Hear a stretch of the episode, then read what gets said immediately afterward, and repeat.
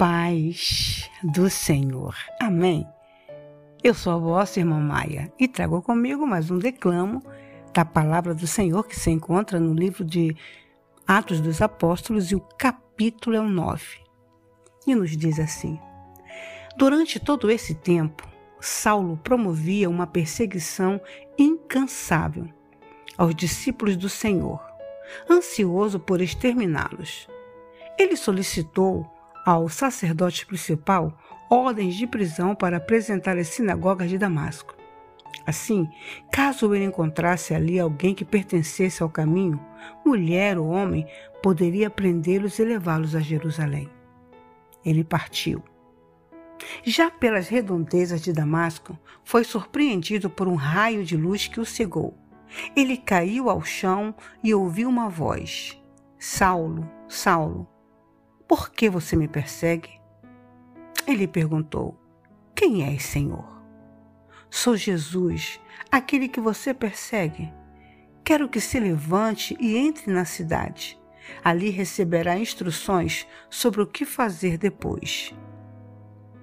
Seus companheiros ficaram desnorteados, porque podiam ouvir o som, mas não viam ninguém. Quando se levantou, Saulo percebeu que havia ficado cego. Eles tiveram de levá-lo a Damasco pela mão. Ele continuou cego por três dias e durante esse tempo não comeu e nem bebeu nada. Havia um discípulo em Damasco chamado Ananias.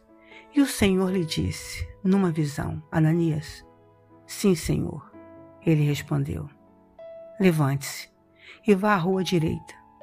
Quando chegar à casa de Judas, pergunte por um homem de Tarso. Seu nome é Saulo. Ele está lá, orando. Acabou de ter um sonho em que viu um homem chamado Ananias entrar na casa e impor as mãos sobre ele, para que pudesse enxergar outra vez. Ananias protestou: Senhor, não pode ser. Todos falam desse homem e das coisas terríveis que tem feito, no terror que causa contra o povo do Senhor em Jerusalém. E agora ele está aqui com documentos do sacerdote principal que o autorizam a fazer o mesmo conosco.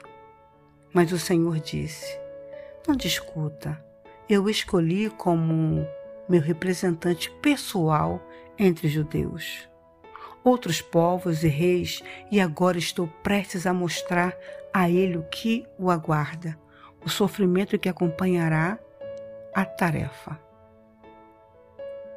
Ananias obedeceu. Achou a casa, impôs as mãos sobre Saulo e disse: Irmão Saulo, o Senhor me enviou, o mesmo Jesus que apareceu quando você vinha para cá. Ele me enviou para que você volte a enxergar e seja cheio do Espírito Santo. Mal o discípulo acabou de falar, algo semelhante a escamas caiu dos olhos de Saulo e ele estava enxergando de novo. Saulo se levantou, foi batizado e depois participou de uma boa refeição.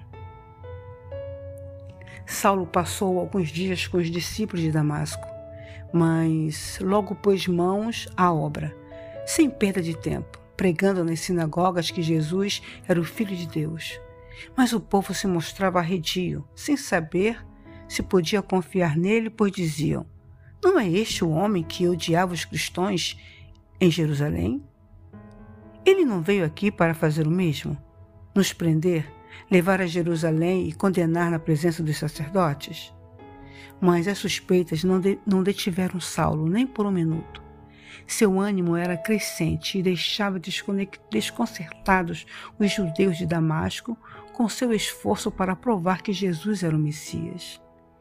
Depois de certo tempo, alguns judeus tramaram matá-lo, mas Saulo escapou.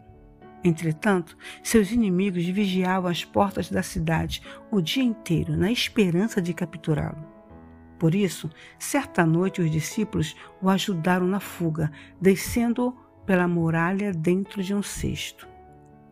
De volta a Jerusalém, Saulo procurou os discípulos, mas todos estavam com medo dele. Não. confiavam nele nem um pouco.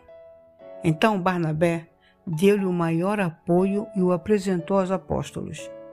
Ele defendeu Saulo, contando como tinha visto Jesus e falado com ele na estrada de Damasco, e como arriscara a vida por defender com ousadia o nome de Jesus em Damasco. Dessa maneira, Saulo foi aceito por eles, entrando e saindo de Jerusalém sem ser interrogado, pregando com liberdade no nome do Senhor. No entanto, teve problemas com o grupo dos helenitas, helenistas.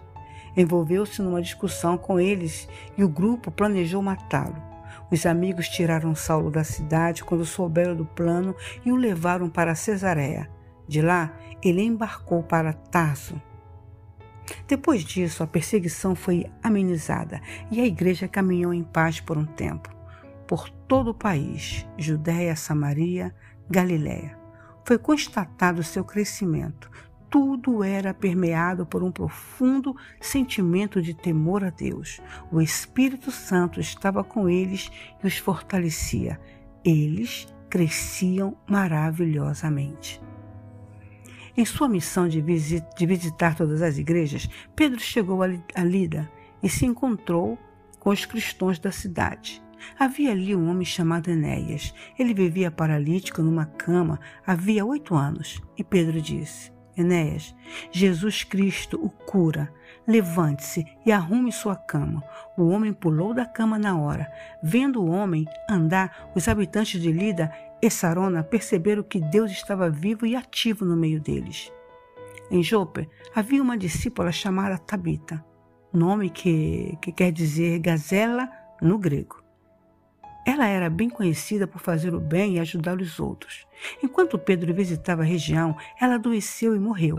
Os amigos prepararam seu corpo para o funeral e o puseram numa sala apropriada. Alguns discípulos ouviram que Pedro estava nas vizinhanças de Lida e enviaram dois homens que convidaram a ir com eles. Pedro concordou e eles o levaram à sala em que o corpo de Tabita havia sido posto. Suas velhas amigas, na maioria viúvas, estavam chorando na sala. Elas mostraram a Pedro peças de roupa que Gazela havia feito. Pedro retirou as viúvas da sala, ajoelhou-se e orou. Depois ordenou à morta: Tabita, levante-se. Ela abriu os olhos e, quando viu Pedro, sentou-se. Ele a tomou pela mão e a ajudou. Em seguida, chamou os cristãos e as viúvas e apresentou-a viva. A notícia do milagre correu toda a cidade de Jope. Com isso, muitos passaram a confiar no Senhor. Pedro ficou um longo tempo na cidade, como convidado de Simão, o curtidor de couro. Amém. Fiquemos todos na paz do Senhor. Amém.